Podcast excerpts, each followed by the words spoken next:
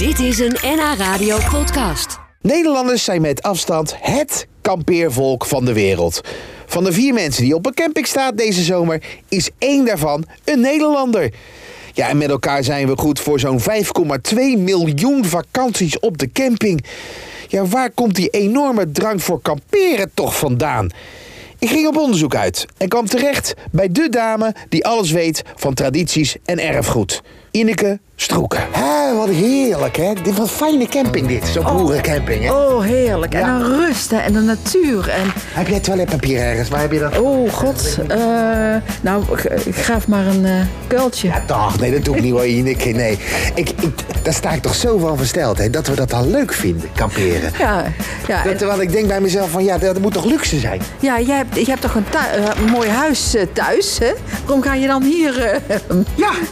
nou ja, wij vinden dat prachtig. Als die boven aan de hemel staat, is het net of alles beter gaat.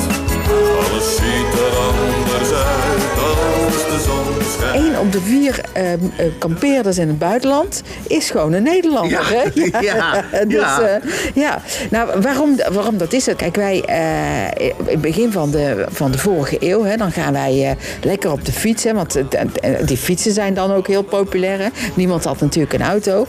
En dan is er vooral na de, twee, na de Eerste Wereldoorlog zijn er heel veel tenten over. En fietsen over. Nou, en die komen bij gewone mensen in huis. Ja, en wat kan je nou doen met als je geen geld hebt? Dan ga je gewoon de natuur Ja, in. Hè?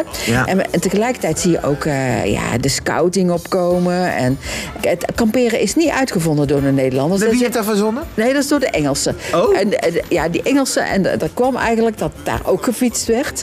En dan komen er, op een gegeven moment komen er tenten bij hotels. Nou, en dan wordt er een kampeerclub. Tenten bij hotels? Ja, he- tenten van, bij hotels. Want dan kun je en, heel, en kamperen. Hè. Dat is dus echt heel, eh, ja, to the basic. Hè. En, maar je hebt wel de luxe van een hotel. Want je kan wel onder de douche. Hè. Ja. Oh, En, eh, zo, ja, ja, ja. Kijk, en aan een gegeven moment komt in- rond 1912 en 1914 eerst, eh, dan begint echt dat kamperen op te komen. Dan krijg je ook de eerste kampeertenten en de eerste kampeervereniging natuurlijk. En dan springt de AWB springt daarop in.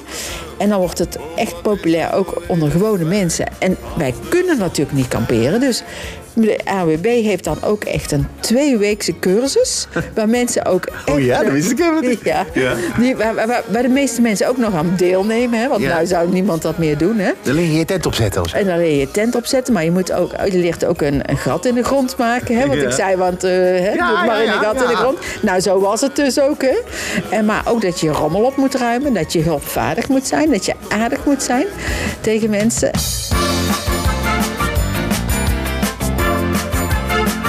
Hey, waar komt opeens die caravan vandaan bij ons?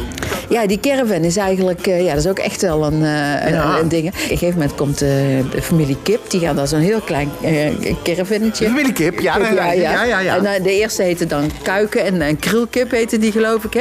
Nou, dat is eigenlijk bedoeld om, ja, om een beetje luxe te kamperen. hè? is het, hè? Ja, en, en kijk, en dan is het bijzondere, want ook minister-president en El ging natuurlijk kamperen met zijn gezin. Nou, heel Europa, heel de wereld, dat was wereldnieuws, hè? Dat kon niet.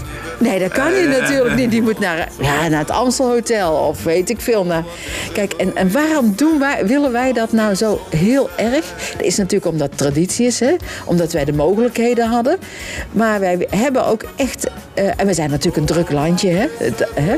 maar we hebben echt, eh, want op een gegeven moment krijg je die industrialisatie, mensen gaan in de fabriek weg. We hebben echt af en toe behoefte aan minder indrukken op een dag en minder lawaai. prikkels. Ja. Minder prikkels. En wij vinden natuur ook eh, heel mooi.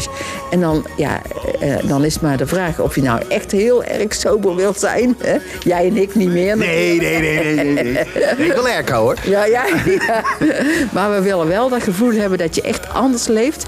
En dat anders leven betekent ook dat je minder eh, hard werkt. En hard werken, volle agenda's, hoort ook bij de Nederlandse cultuur. Maar even niet. Als de zon schijnt, als de zon schijnt. Dit was een NH Radio podcast. Voor meer, ga naar nhradio.nl. Radio.